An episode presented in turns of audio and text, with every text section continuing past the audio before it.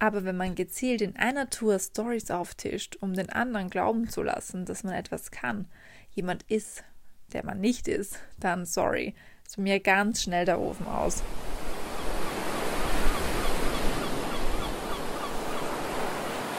Hallo und herzlich willkommen zu einer neuen Folge des Sea Souls Podcast. Ich habe euch ja in meiner Instagram Story gefragt, ob es okay wäre, wenn wir hier auch andere Themen außerhalb der Soul-Schiene besprechen würden. Und ihr wart zum Glück alle damit einverstanden. Deshalb dachte ich mir, dass ich heute mal mit einem Thema, welches eigentlich für meinen Business Monday bestimmt war, hier quasi so durchstarte. Und zwar, ihr habt es ja schon im Titel gelesen, Fake it till you make it. Das ist ja ein Spruch, den jeder schon mal gehört hat oder vielleicht sogar gesagt hat. So im Grunde steht er ja dafür, dass man einfach seinen Reichtum, sein Highlife oder was auch immer vor anderen Leuten quasi faken soll und damit einfach besser dazustehen und quasi Wissenslücken oder Unsicherheiten zu überspielen. Ich habe mich mal kurz erkundigt und wie es scheint, wurde dieser Spruch erstmals in den 70er Jahren benutzt, um tatsächlich, ich zitiere, potenzielle Neukunden von der eigenen Leistung zu überzeugen durch Vortäuschen falscher Erfahrungen und Referenzen. Und ich weiß nicht so ganz, wie ich das finden soll. Klar, anfangs flunkert man vielleicht ein bisschen, um potenzielle Neukunden an Land zu ziehen. Kommt halt auch immer darauf an, wie groß die Lüge im Endeffekt ist, wenn sie quasi überschaubar ist, sodass man sie leicht kaschieren kann oder das Erzählte sowieso bald eintreffen wird, dann go for it. Aber ansonsten bin ich einfach ein Fan von purer Ehrlichkeit. Also ja, so pur, wie der Wein halt maximal sein muss, den man seinen Gegenüber einschenkt. Ähm, ich glaube, ihr versteht, was ich meine. Warum aber möchte ich dann genau zu diesem Thema eine ganze Podcast-Folge machen und widmen quasi?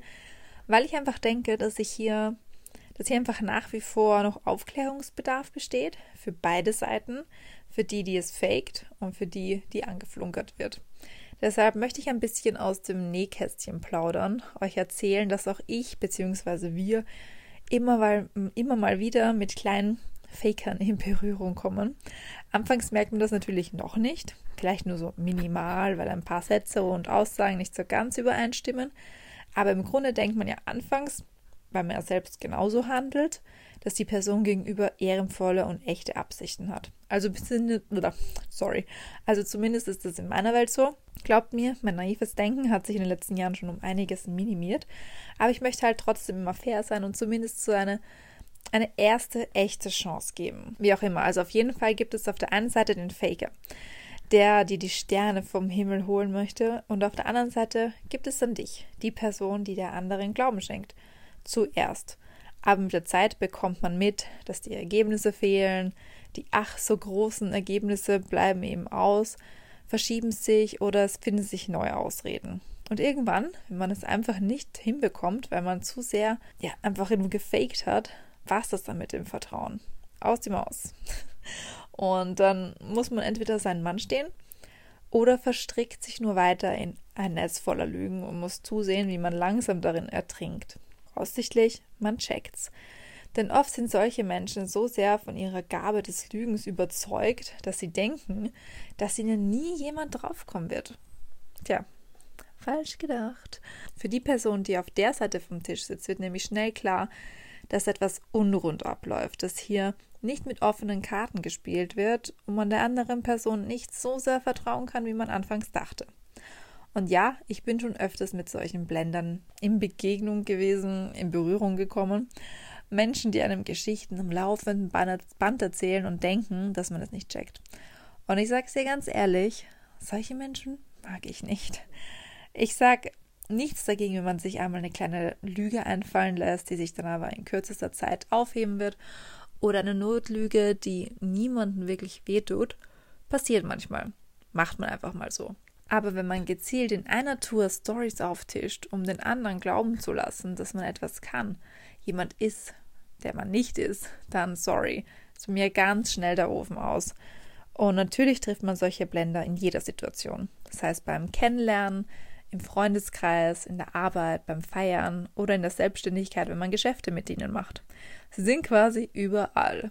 Das Wichtigste ist nur, dass man sie erkennt, für sich enttarnt und dann deren Geschichten auf 50% Glaubwürdigkeit minimiert. Aber noch einmal, warum genau mache ich diese Podcast-Folge jetzt? Um dir einfach aufzuzeigen, dass du nicht diese andere Person sein solltest, dass man kein Fake sein muss, um etwas im Leben zu erreichen, dass es auf echte zwischenmenschliche Beziehungen ankommt, egal in welcher Lebenssituation, Beruf, Liebe, Freundschaft. Echte Menschen kommen einfach besser an. Und wenn du die ganze Zeit nur am Flunkern bist, solltest du dir mal ernsthaft darüber Gedanken machen, warum das so ist, ob du dich vielleicht maßlos überschätzt, ob du vielleicht zu wenig tust für deine Träume oder Ziele, ob du vielleicht gar nicht so viel besser rüberkommst durch deine Lügengeschichten. Das alles sind Fragen, die du dir einmal stellen solltest. Und ja, manchmal mag man die Antworten auf genau solche Fragen gar nicht hören. Das verstehe ich schon. Der eigene Schutz geht immer vor. Da lügt man sich selbst an, um sich vor sich selbst zu schützen von seinem wahren Ich.